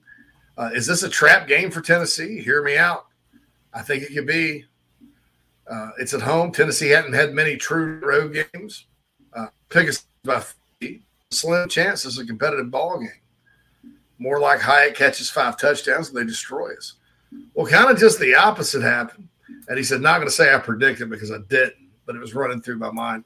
I mean, I'll tell you this like game day, I started kind of sitting there thinking, well, you know, Carolina could probably, and, and maybe it's just like on game day, uh, I was, uh, you know, maybe I'm more of a fan and I'm not thinking about it objectively. Uh, it's not going to talk myself into it. But I, I kind of started thinking in the lead up to the game, I'm like, man, a lot of crazy stuff's happened today. Uh, I didn't expect Illinois to go in and play Michigan uh, off their feet. I, I, didn't expect Georgia to only put up 16 against Kentucky, although that was a brutally ugly game. I didn't expect Vandy to beat Florida. And so I was sitting there thinking, I was like, you know, t- teams change so much week to week. You know, maybe maybe Tennessee stumbles and, and maybe they maybe maybe the Gamecocks can hang with them for a half. Um, and I wasn't really concerned when uh, when when, when Carolina uh, when the lead ended up being like four uh, in the second half, uh, and I think it's because of that stat. I, isn't, isn't it feel that there have not been any lead changes this year in, in any Carolina game at all? Yeah, or, no. or was it SEC? SEC. SEC. It's yeah, SEC. Because yeah, Georgia State and Charlotte both had early leads, uh, but yeah, SEC wise, no lead changes. None. Yeah. So maybe that's why I just kind of said, well, they're up. So. Mm. I know. Yeah, you started hot, and you're just like, "Well, there we go," and it just kept you coming know. and kept coming and kept coming. And, and one thing, one thing I will say about this offense, uh, and um, as far as uh, what it's been, uh, is is I'll, I'll tell you this: even if it's just running the ball like they do in most games, um, and the other team can't stop it. Uh, and this is the first game, by the way, under Marcus Satterfield that Carolina has not run crazy uh, over the other team and had had a great day on offense. Uh, once it gets going, it, it, they, they usually get, get going. You can usually tell, you know, when, the offense gets going, it gets going. Um, you know, Auburn last year was a comebacker uh, Gamecocks kind of came to life after being down 14 nothing. But other than that, you know, once the offense gets going, you know, if, if you get into the second, third quarter and they're still moving the ball, you know, there's a chance they're going to continue to move it most of the time. Most of the time. So, you know, um, Daddy O says everybody can just block the troll and you'll never see their comments, but they don't realize they're blocked just talking to themselves. Mm ah, not going to block that. Uh, no. A Hunter Goat from Pro, 130th in pass defense. Is South Carolina 130th in pass defense? Oh, Tennessee. Talk about Tennessee. Oh, yeah. Clemson's what, 51st? But I don't think it's going to take 63 to win the game on either side. So, you know. No, I. I don't know. I mean, you know, and he's probably looking at the current week, which is a you know factoring in what we did to them. What was it before we rolled in there? Yeah, I mean Tennessee's pass defense has been like 110th or so yeah. uh, in the country. Uh, they have not been good, but they've had a top 15 total defense, right? Because they don't let teams run the ball. Carolina actually ran it okay. How many yards? Effective. Yeah, no, that yeah. was that's the whole key to it is just being effective. Yeah, Carolina had about 153 rushing yards in the game. So that was that's pretty good game on the ground. You can't be one dimensional against anybody, I don't think. Mm-hmm. Carolina Titan said uh, you could tell Rattler was feeling when he stiff armed the guy for the first down. Absolutely. AJM says I didn't realize they were bad that bad. Tennessee defensive stat is concerning. Well, go back. You know, I agree that wasn't a great pass defense statistically at all. But go back and listen to the interview with Wes Rucker last week. Uh, he'll explain kind of why. Uh, and go look at their games. I mean, LSU didn't throw it all over them, did they? Scored a bunch of points. Uh, no. Georgia only scored 27. Uh, Missouri only scored 24. And game um, script plays a lot into that too, especially when you're talking about rankings, you know, talking about statistics and percentages. Like teams get down early against Tennessee and have to abandon the run. So therefore, they're running a higher percentage of pass plays. Thus, you have a higher percentage of passing yards against your defense. So it's oh, not yeah. trash. It's just that this game script, you know, begs a lot of that happen. Well, and you run you run a lot of play. Teams run a lot of plays against Tennessee because they go so fast. You probably get mm-hmm. two, three extra possessions hmm. uh, that you don't normally get. But uh, look, man, I'm not saying Tennessee. That, uh, look, I, will be honest. if I were a Tennessee people, uh, Tennessee person, people like Kamal Hadden and Jamal McCollough and that crew back there, uh, I would be very disappointed in them because a lot of those guys have talent mm-hmm. and they just flatulated all over the field. Yeah, they did. Yeah, I mean, yep. they didn't respond. The Gamecocks beat their butt. The Gamecocks receivers. Um, and here's the other thing, JC, is we played poor secondaries before and teams that have give up, you know, huge amounts of air yards, and we have not been able to take advantage of it. Yeah. But we did exactly. AJM says Phil's thoughts are fair on game strip, but there but it isn't the difference between decent and 130th. Well, well, they're 130th because Carolina threw for 438 yards yeah. on them uh, other teams have, this week. We, we yeah. just we just clearly explained why there. And West, if you don't believe us, believe the Vol insider we had on last week. Uh, I'm not saying they're good pass defense. I'm not. No. Uh, but I'm saying is, you know, they're not the worst in the. I mean, I, I think their pass defense this year, and I've watched them play a lot, uh, is probably better than Arkansas's.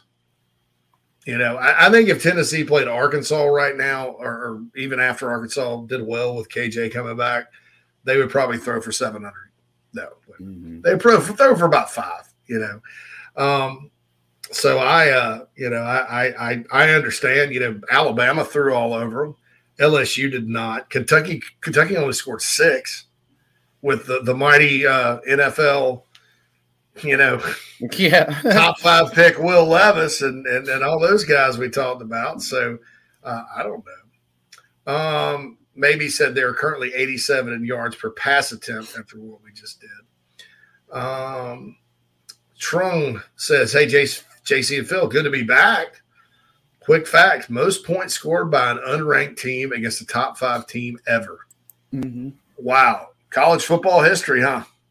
Yep. Ever I think it's yeah, ever since the AP era. So yeah, might might as well be. the AP's been around for a good hot minute. Game, Gamecocks make history, college football history, not just Carolina history. Mm-hmm. So uh, that's the deal. That's the deal. Tiffany asked, "Did we recruit and have uh, McCollough at one point?" It man, it was one of those things where it Carolina was kind of the early favorite, but then he started visiting Tennessee a lot uh, and Tennessee. I think Chuck Kelly, who's at uh, Alabama now, uh, he has some connections to Cobb County. That's where Jamal's from, I think. Uh, and he was on that staff. And Tennessee, Tennessee, by the time he went there, Carolina was completely out. Uh, but yeah, he was a, he was a much talked about recruit, and there were crystal balls in for the Gamecocks. Um, Trung says, "Seems like every week we're feeling good, and we lay an egg. We feel like crap." and when we feel like crap, we win, huh? I agree with that. The up and down nature, and that's got to change at some point. You know, you, you, can't keep going. And I and, and, in my column today on the Big Spur, I went back and, and pointed out a lot of times where it goes from high to low real quick.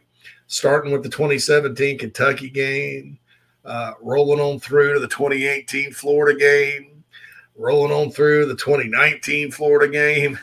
Uh, I'll go I'll go call the 2020 LSU game, uh, one of those, because uh, Carolina beat Auburn. LSU's averages grits and playing a daggum backup quarterback with Coach O at the at the helm. We're going to beat South Carolina with TJ Finley. He's going he's going to complete 80% of his passes. Yeah, sure. Who thought that was coming? Right. Uh, that was a letdown and caused everything to spiral. Last year, uh, Missouri on the road after beating Florida like they did, and everybody was stunned. Uh, and then Clemson after you beat Auburn. Uh, and it wasn't so much Clemson won the game as it was the manner in which they did. We basically, then that's my thing for this weekend. At a minimum, I would just like to not watch the same damn game between Clemson and South Carolina that I've watched for six years. It's the same thing. It's dominant. Carolina can't move it. Clemson can't be stopped. Uh, you know, there were, was the one exception that one year, but it, it just it's it, it's it's you know, and the only year I can really say that I think it was more of a mismatch than it should have been. Well, there's two years. I think 2017, that team, you know, that defense that year caused a lot of turnovers. I don't think Clemson under with Kelly Bryant at quarterback was very good. They were hitting their stride at the time. Mm-hmm. Um, Carolina had some injuries. big surprise. Uh, Jake threw the pick six early, and and then they rolled. Uh, and and Carolina's defense played way out of control that game. It wasn't like them. I, I think Carolina could have been in that game. Um, I'll go with uh, last year too.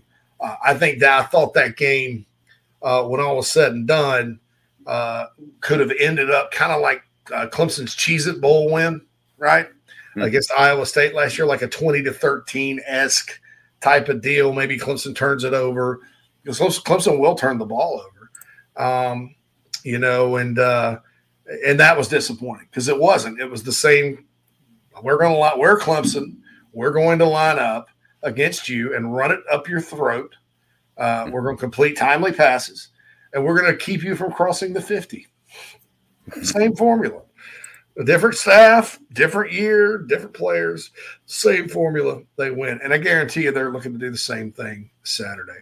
Quantrell says, I think Carolina will play loose Saturday. If they withstand the first half storm and have it within 10, they'll win. Yeah. Uh, Brian points out Mitch Jeter scored nine points and never even kicked a field goal. Love stat, it. Stat of the year. Love uh, it. Rick says, What do our chances look like if the weather's sloppy? Uh, usually, when it's raining, you know, you don't want wind, but when it's raining, uh, coaches have talked about how actually favor the pad game offense because your receivers know where they're going and the DBs don't. You know, in other words, so the DBs will slip a little bit and boom, you can get something like that. I don't know.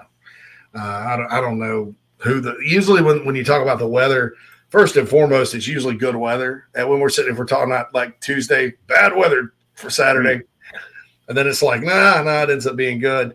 Uh, and then you know, usually it doesn't impact the game game at all.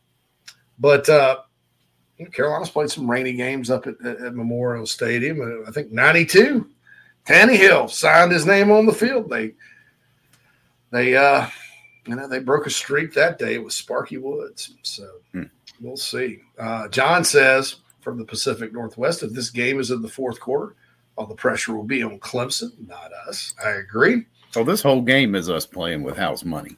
Yeah. Because now it's like it's the same situation for Clemson as it was for Tennessee. You you have to win impressively to make your mark and put a statement on this game for the committee because you are not guaranteed a spot in the final four. Um, especially now. Oh my goodness, think about all the scenarios that could play out now after what happened this past weekend. but yeah, they, they yeah. need a resounding win to firmly seal that up, and then of course you know do whatever they're going to do to North Carolina. Getting North Carolina losing was bad for them. Yeah, it you was know, real bad. about the, the playoff goes because you know you're North Carolina. I mean, you're obviously playing for an ACC title. North Carolina's probably going to be at least a nine, maybe a 10 win team. I don't know if they'll beat NC State or not. But uh, if they were 11 and one, I think that would be a big difference. Well, well now you got Southern Cal, assuming they beat Notre Dame. Um, they're going to be going to play probably Oregon, assuming they beat the Beavers. Uh, and that'll be kind of considered a more impressive win uh, and all that good stuff. So, um, it should be interesting. I'm for Chinook uh, or Chunk. I'm for Chunk. Chunk. Like, is this like a Goonies reference? Chunk or Chunk? Is it I'm much? I'm much. I, am for Chunk. What's the normal Gamecock to Clemson fan ratio? guys. Cloth love chunk. Uh, chunk. I love that movie. I do too, man. it's great. One eyed Willie. uh, Normal game Gamecock to Clemson fan ratio when they played Death Valley. It's less than it, well, it's kind of less than it used to be. It used to be twelve thousand for each at, at, the opposing stadiums. Now they, I guess, ten thousand is the ticket allotment, maybe eight. It's gotten less for both teams as time has moved on. But uh, I think there could be ten thousand Gamecocks in the stands. I mean, I, like like you know, like maybe said and Phil said, they're playing with house money at this point. It was an exciting game last week. There's momentum. Carolina has a shot to go win.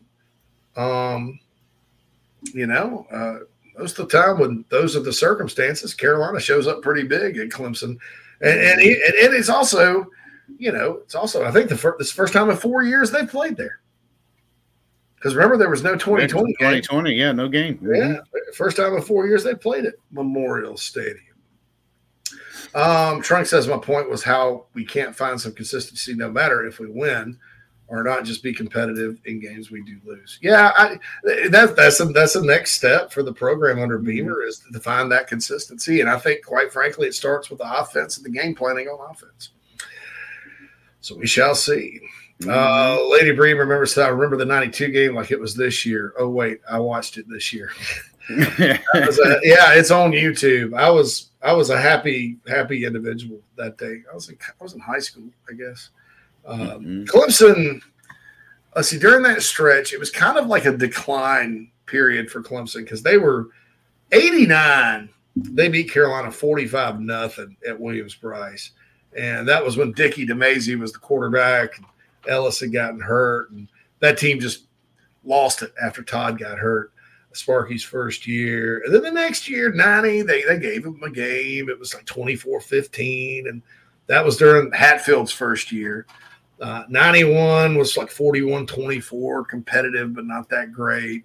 Hmm. Um, and then 92 kind of the that's that was Hatfield's second to last year, and they went five and six. They had a tough season. Uh, and Carolina went up there and, and smacked them 24 13. That was that was the year that uh, Taneyhill took over and Carolina was a five point loss at the swamp. I, I, don't understand how that Carolina team against Steve Spurrier in Florida in 1992 lost 14 to 9. How did the Gamecock defense hold them to 14 points? I mean, even even though the Gamecocks played really good defense down the stretch and had some good players. Uh, anyway, so the Gamecocks went up there and won, and everybody's fired up. And Sparky goes to Georgia, and the opener the next year, and that's when Brandon Bennett went over the top, and and, and Munson was like, Aaron inverted wishbone, the power I thing. And Taneyhill's up to the lay down, you dogs. Lay down. He broke our hearts with two seconds to go. We couldn't stay on the ground long enough. and then the bottom fell out. because uh, everybody was like, "Yay, Sparky!" It, it was year five, and boy, it, it, they were Alabama was coming to town a couple weeks, and all of a sudden, boom! Carolina loses by a point at Arkansas, and Danny Ford the next week uh, lost by four on a Thursday night game at home against Kentucky, and their backup quarterback who ran the option. By the time the Bama game got there, it was, it was 17 6. I mean, and they were just lost, and they finished four and seven. Sparky got fired. Brad Scott got hired. Sparky left Brad a pretty good team, and then they won their first bowl game. Um, Rick's, uh, you know, uh, blah blah blah. Here we go. Quantrell asked any news on Edwin Joseph and what position he'll play. Heck of a game to attend. Yeah, they want him as a receiver, really fast player, South Florida guy. Give me all the guys from South Florida that can run, I can get. Uh, he's got Auburn, visit Auburn, kind of Louisville. Uh, I think Carolina's in pretty good shape with South Florida kids, man. And, and if they don't have like Florida and Miami offers or FSU or even like they they'll go wherever. I mean, it's I'm not saying they're mercenaries, but uh, you can you actually can get you know, a lot of good athletes just kind of recruiting against Louisville and those schools down there. Um, Daddy O points out Carolina and Clemson both have fumbled the ball 21 times each. Yeah, t- t- Tigers will turn it over. Yep, they do. They do. Tigers will turn. Now they'll turn you over too. That's the other thing. that is a good defense. AJM2 says we returned a large portion of our allotment. Was that a, that was a rumor? Somebody sent somebody found out if that was true because it was a rumor that they returned it. People were talking about it, and then I got an email from USC saying, "Hey, buy Clemson tickets; they're on sale." Uh, and so they still had them after the. So USC was still selling Clemson tickets after they allegedly returned uh, a big bunch of their allotment. So I don't know. Now it wouldn't surprise me if that happened, just because of kind of the way the seasons were going. But that's kind of the deal there. Uh, somebody find out the facts on that. Let's uh, let's have the facts about uh, that. Um, David says walking around work in Savannah, Georgia, all my Bulldog friends are saying Beamer ball is amazing. Um, Yeah, I had a I had a few phone calls from some Georgia friends on Saturday too because they didn't want to play Tennessee again. Uh, I think they felt fortunate and didn't really want to match up with them again in a playoff. And if you think about it, Phil, if I'm Georgia, I don't want to do that either because okay, so you stopped them and you had a really good game doing it, and it's not easy to do. And then if you wait a month to like a semifinal, right? Mm-hmm. You know, you give him all that extra game plan time. Yeah, yeah. It's going to be harder to kind of get locked in on it. So get healthy. Yeah, yeah. Mm-hmm. Cocky Gaming says, I'd love a USC versus Southern Cal bowl game. So many storylines, battle over the trademark, etc.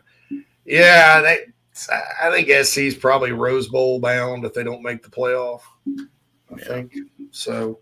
That's but Notre Dame. Heck, I, Notre Dame played Notre Dame since 1984. Yeah, I'd like that. That'd be great. You know, play play another premier program. You know, one of the biggest brands in college football. One of the biggest sports brands, I think, in the world. Phil. Yeah, no doubt. I mean, yeah. you know, Notre Dame football is synonymous with American football. You can go anywhere in the world. They're like American college football. Oh, Notre Dame Gipper. Oh, yeah, Irish. Yeah, the Gipper. So go out there and win one for the Gipper. Win one for the Gipper. Rudy. I mean, you know, yeah, everybody knows Notre Dame. Mm-hmm. As I move my there he is. my Rudy. iconic picture of Rudy with a cold draft beer. Yeah. Yes. Um. Anyway, uh, we'll be back. All right. Trunk has a question about Carolina Rise. Uh, can you explain how Carolina Rise works in terms of NIL? Because I am thinking about contributing what I can. We'd love to have you, Trunk. That go to CarolinaRiseMembers.com or CarolinaRise.com uh, the 1801 Club is awesome. It's $18.01 a month. We're, we're trying to get 2,500 of those in. Uh, you get a magnet, a koozie, you know, just a, and a Christmas card and all that happiness. So, what we do, you guys are like members of uh, Carolina Rise, and there's different uh, benefits that'll take place. Like, we're to have a tailgate, and, you know, as we continue to grow, there'll be more, you know, prizes, gifts, whatever for you guys. Uh, and, and then we take that money I don't make any money off of it. Neither does my brother, who co-owns it. Uh, and we go and facilitate promotional deals uh, for student athletes at, at South Carolina. You, you, see, you see the Jaheim Bell commercial here. You know, we paid him for that. Uh, GG Jackson is one of our clients.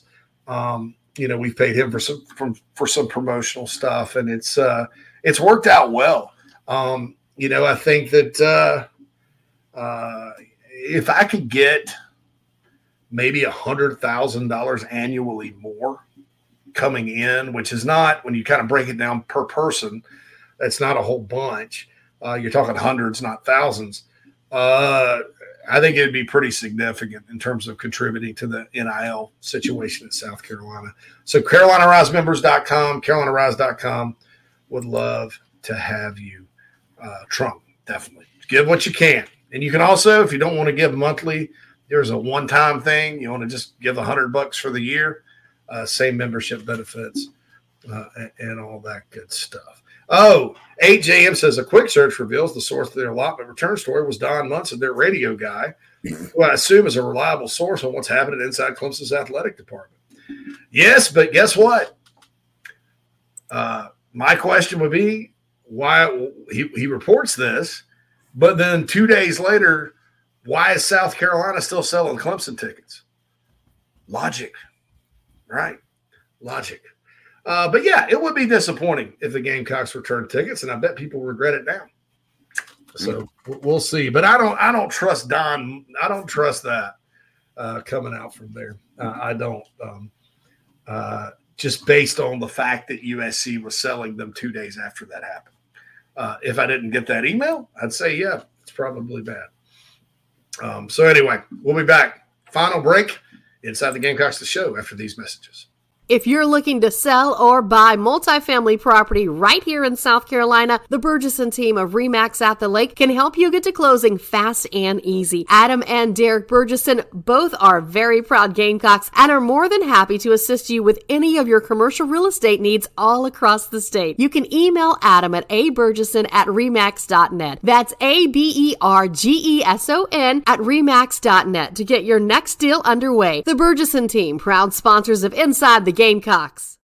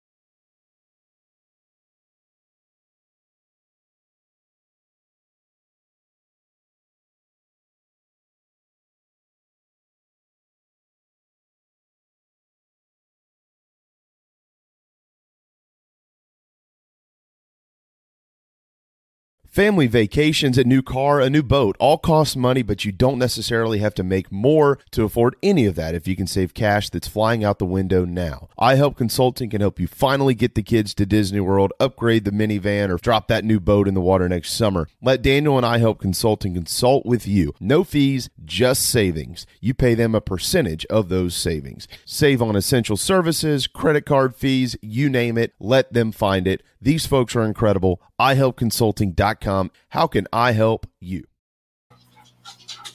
Hey, man, are you sick and tired of your business computer guy? Yes, he takes forever to call me back and doesn't always respond to the requests. Yeah, same here. I'm paying him good money. I constantly have issues, and I'm worried he's not backing up my network and securing it properly. Oh, I feel that, man. My head hurts, but I have a good lead on a good idea.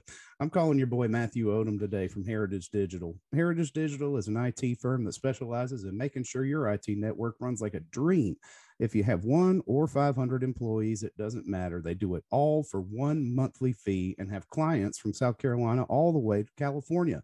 Yeah, I heard that monthly fee's low too. So I don't know why I didn't even think of that. Uh, do you have 843 699 1001 is Matt's contact number? Yeah, man, I sure do that. Or you can go to heritagedigital.com. Man, I hear they do a no cost assessment. Boy, this will help me. Yeah, I bet. I'm getting on that and encouraging everyone else to do the same. Heritage Digital, 843-699-1001 or heritagedigital.com, a proud sponsor of Inside the Gamecocks, the show. Hey folks, JC here. I've told you about Nana's Porch over and over again. They sponsor our chat box on the show. Uh, don't take my word for it, though. I wanted you to hear from Gamecock pitcher Noah Hall about our sponsor, Nana's Porch, nanasporch.com. Go there, food truck, catering, whatever you need. Uh, take it away, Noah. What's up, Gamecock fans? This is pitcher Noah Hall. If you want some delicious food for your event, I suggest visiting nanasporch.com today to find out what they all have to offer. It's really good Southern cuisine based out of Charlotte, my hometown. I hope you guys go check it out. Go Cox and go Nanas. Uh, this is Coach O. Now back to the show. Go Tigers in the soul.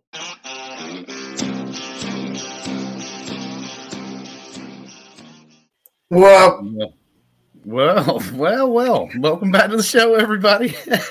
Second hour of the show brought to you by the Bergeson team at Remax at the Lake. Give Adam or Derek a call for all your uh, commercial or investment real estate needs.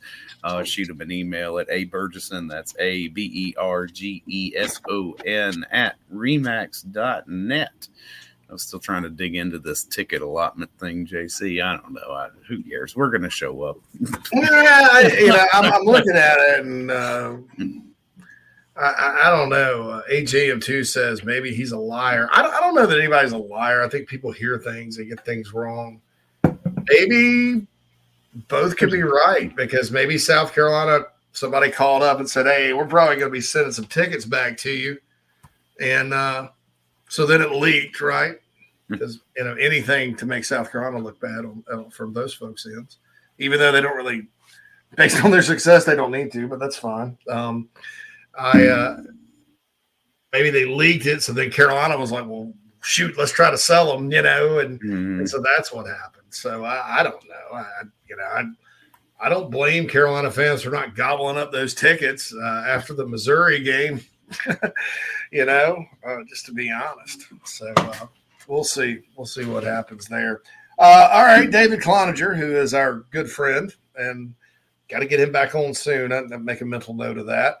Um, Spencer Rattler press conference today. Success last Saturday was due to less personnel groupings, tempo stayed up, didn't substitute as much.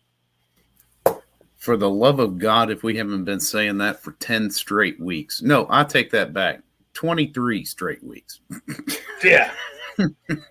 so so there you go. Uh, and like I said, I, I misspoke. I said it was a different offense. Uh, it's not because you know the, when you got a playbook that vast, you can really look different week to week. yeah, you could have uh, like five or six different offenses. but, but, but, that's what they did. They scaled back the operational aspects yeah. of it, and I, I think in college you have to do that. I don't know of a single program uh, around the country that's successful going, we're going to run 175 personnel groupings, you know, in and out like they were doing. Because it does, Rattler's right. It slows you down. It gets you. And, and even with all that, Spencer Rattler's not the quarterback to do it. I mean, you know, maybe he could do it with a Stetson Bennett in his fourth or fifth year, but that's not Rattler's game. Uh, and so, hey, there you go. Uh, Dabo Swinney also kind of had something funny. Um, well, the thing I found interesting about what we saw Saturday, JC, is that Spencer Rattler had his best game as a Gamecock, had arguably the best quarterback performance in a Gamecock uniform, uh, and didn't take all the snaps. Yeah. How about that? I like I like it. I like how they use Joyner. I know. I, I, I mean, it's it just we could have been doing this all freaking. call me cra- call me crazy. I think that that helps him, but yeah. at the same time, with the Joyner thing, you can't do what you did against Georgia on a key down. Uh, when no. you know it's game three, and everybody that saw you do it last year during the regular season until the bowl game knows that he's going to keep it. I mean, Georgia sniffed that out. Yeah, but but you know, it, it, like I said with Joyner, it's a package, not just a single play. It's a package. And they, they put him in there two, three plays and they rock and roll. Um, Dabo Swinney said something funny in his press conference today. I have to I have to give him props for this. Uh, Swinney was asked by a TV reporter why he embraces the rivalry concept and rivalry week when others downplay rivalries. And he goes, Because I grew up in Alabama. Where'd you grow up? And she goes, Chicago. and, he, and he goes, There you go. That's true, man. Ain't nobody getting fired up about Illinois Northwestern up here this week, man. the dang Wildcat fans aren't sitting. I got it. Hope we beat the dang Illini, you know. Hmm. Uh, but, yeah. Hmm. uh, Spencer Rattler also falls on the stuffing side of the stuffing versus dressing debate. Mm. I think we have to have some stuffing. Uh, we're going to probably do Cornish hens, Cornish game hens. I'm making dressing them. I do the whole thing. You know, we get the family together, as many as can show up, and host it here at the house, man. And and just I love it. I, I start cooking. I'm actually going to start cooking as soon as we get off the air today. so so it's your show, huh? I did. I've, I've never known that. I, I am not oh. just uh, Mike Leach making the gravy. I make it. I actually, uh, I make the, I like the gravy. Uh, the gravy's kind of my thing. Uh, I do the gravy. It's really great, man. Uh, me and the missus will wake up early, you know, Thursday and be in there, and we'll cook all day long, just together. You know, getting to spend time together. It's it's a really fun. It's really great. We did that last year for Christmas. Um, I don't remember. I don't remember what we did on Thanksgiving last year kind of maybe shows you what I was doing. maybe there's, the, there's, my answer. But uh, no, uh, I, I, well, Christmas we did the whole thing. We did. We got a honey baked ham, right? And uh, now two years ago, Nat cooked turkey and all that stuff, and I made like southern green beans. I made this stuff called Russian salad. Uh, we did it all. Then we took it to her parents' house. Uh, by the way, they're Buddhist and don't even celebrate Christmas, but it's beside the point. What are you gonna do? You know, hell, it's Christmas. You know, uh, and uh, and that's uh, that's the deal. But uh, yeah, she made dressing. I think she got my mom's dressing recipe.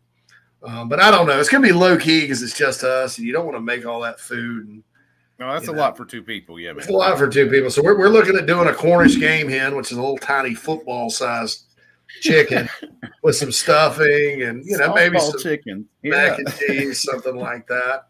Uh, so I'm, I'm really looking forward to that and all that. One of these one of these years, I'm going to get back to South Carolina and go feast at my mother's house. Um, so I, am not sure. Uh, all right. David Los Bravos Cloninger. Look forward to hearing him on the show. Yeah, Blind Squirrel. He's funny. I yeah, mean, we've had it on twice. The first time is uh was really good. It was a season outlook. The second time he, he talked about that article he read about Mike Grosso, Gamecock basketball history, and he's just got like a really good sense of humor and uh, has been on the beat for a long time. So he's got a lot of stories. AJM2 says Alabama's played in the Rose Bowl. It's in their fight song. That's true. Um, uh, well, that harkens Georgia, back to a different era, though. You know, they yeah, Georgia played it, Bama played it. Actually, now do you count the all right. So Auburn went to the BCS national championship game. Yeah. Mm-hmm. Uh, it was at the Rose Bowl, but it wasn't really the Rose Bowl. So do you count? I don't know if you count that or not. I don't uh, think you do because they played a game prior. What the week prior to that? Yeah, and they called yeah. it the mm-hmm. Rose Bowl. Um, Texas has played in it. Oklahoma's played in it for sure. Man, or is Arkansas or LSU maybe been in the Rose Bowl? I don't know. Florida, Florida missed their chance at 01 when they lost yep. to Tennessee. Then Tennessee lost to LSU, and the SEC got shut out. Um, you know, so uh, Kaki says so. All those teams play, played in it before the SEC was created. The SEC came along in like the, the early '50s because it used to all be everybody used to be in the Southern Conference, man. Yeah. Right? The SoCon. Everybody was in the SoCon. Georgia was in the SoCon, Clemson, Carolina. It was this gigantic conference. And the teams to the east of the Appalachian Mountains uh, went with um, the ACC uh, and formed the ACC. And then the teams to the west formed the SEC. And then they had uh, Georgia Tech, uh, obviously Georgia, Tulane was in the SEC, a little school up in the hills of Tennessee called Sewanee, the University of the South. They were in the SEC, SEC in the 30s yeah. or in the, in the 20s or whatever, but uh, they, they kind of split off. And I'm not maybe, wait a minute. The SEC maybe would have split off earlier than the ACC. I know Carolina was a charter member of the ACC uh, and joined in 1953. Um, so maybe Carolina stayed in the maybe those teams stayed in the SoCon when the SEC broke off because Sewanee and Tulane were in the SEC and they played in the 30s. So I'm probably mistaken on that date. But that, that's kind of the story there. Uh, VJ says, Has there been a USC USC in modern college football history? Yes, twice actually. Mm-hmm. I think in either 80 or 79, George Rogers uh, and the group went out and lost a close one in LA to the Trojans. And then the first sign of life under Joe Moe, uh, 83, uh, the Trojans came to Carolina and got beat 38 14. And if I'm not mistaken, somebody correct me if I'm wrong, I think that's the first time they did 2001. I know it was that year. I know it was 83. Uh, but yeah, Carolina beat the crap out of Southern Cal uh, in 83, 38 14. So there has been an SC versus SC. Uh, all right, Daddy says Bama, Tennessee, Georgia, Georgia Tech, Tulane have all played in the Rose Bowl, and Duke. Mm. Duke used to be a powerhouse. Heck, they're pretty good now. yeah, did all right uh, this year. Lady Lady Bree says it's hard to track all the history. At some point, you have to say the modern era and move on. Yeah. I uh, I tend to I kind of scope everything out like with Carolina, like the, the Paul Dietzel era, uh, which started in the in the '60s, uh, is kind of where I.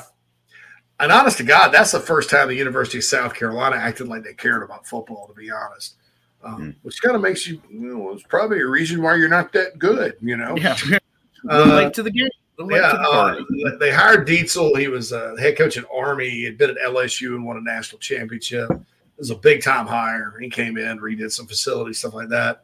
You know, before that, it was like your Marvin Basses of the world. And, mm. You know, Rex Enright had a pretty good run and some stuff like that. But uh, I kind of, when I think, let's say modern era, I'll start with Dietzel. Now, uh, the lifetime era for me started in 86, which I have to almost go back to 80 to really get it going um, because doesn't make any sense to start in 86 unless you're just a huge Todd Ellis fan because that was his mm-hmm. first year playing.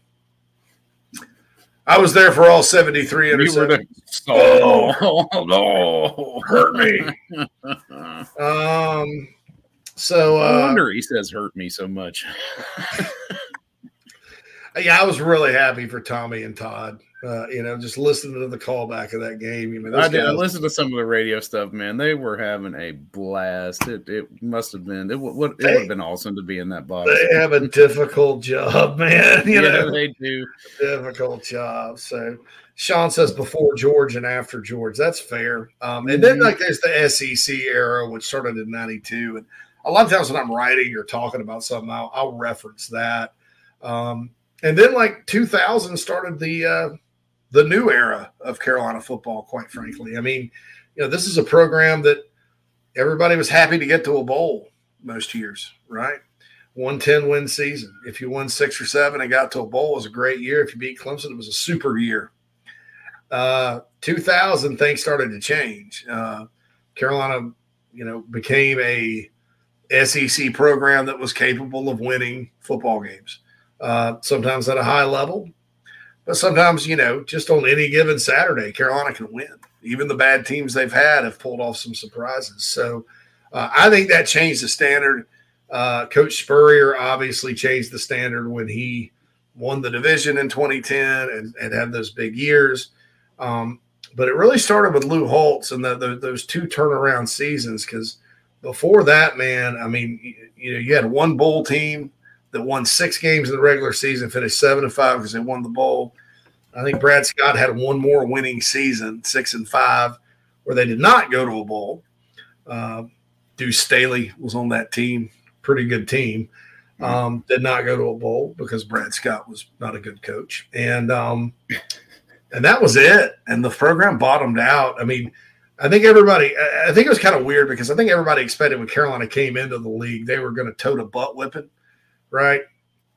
And they didn't. They're competitive, like Arkansas was competitive too. Um, but then you hit a down, down, a down point, you know. Uh, and I think, I think it'll be interesting to see if Missouri and Texas A. I think Texas A&M's figured out how unforgiving this league is, right? Yeah. uh, it's about to be eight loss Jimbo. Yeah. Welcome to the league. eight so, loss Jimbo. Eight loss Jimbo. Oh my god! What are they paying him? Nine million dollars a year. Yes. Isn't that what his contract? Golly, think about spending all that money for a four and eight season. Jeez. Mm, terrible. Yeah. For, for, well, no, yeah. Well, yeah, four because they did beat mm. UMass yeah. in un, uninspiring fashion. But if I heard more about weather impacting a game than I did coming out of damn College Station this weekend, well, it was raining. It was raining. It was raining. yeah, it's okay. Twenty to three. Yeah, yeah. It just didn't show. I mean, you're just like it's UMass. It's November. It was also freezing cold. Uh, talking to Keith, uh, mm-hmm. uh, yeah, because he's in Austin, which is near College Station. Oh yeah, uh, it was freezing cold. A couple of drunk Aggies up there with their shirts off had the section to themselves. They started running around waving towels. That was kind of funny. Um, oh, golly. It was uh, empty. It was so empty. Oh my goodness. Mm. Travis says, "What's your all-time favorite Carolina football helmet?" Well, because I kind of came of age in the '80s, I'm I'm kind of partial to the garnet with the white circle. the white circle, yeah. Mm-hmm. Uh, the one Todd Ellis wore, yeah. You know, um, and that the Sterling Sharpe and those guys. I, uh, I mean, I kind of like the throwbacks they wore this year against uh, SC State from 1968. Uh, I'm going to give somebody credit on the message board. I don't remember what poster it was exactly, but they said they should do the stormtrooper look with those old school helmets. Uh because uh, speaking of Tommy Suggs, Tommy beat Clemson three times. Three he was three and zero oh, right against the mm-hmm. Tigers. One of those first wins was 1968. Mm-hmm. Bust that out. Yeah.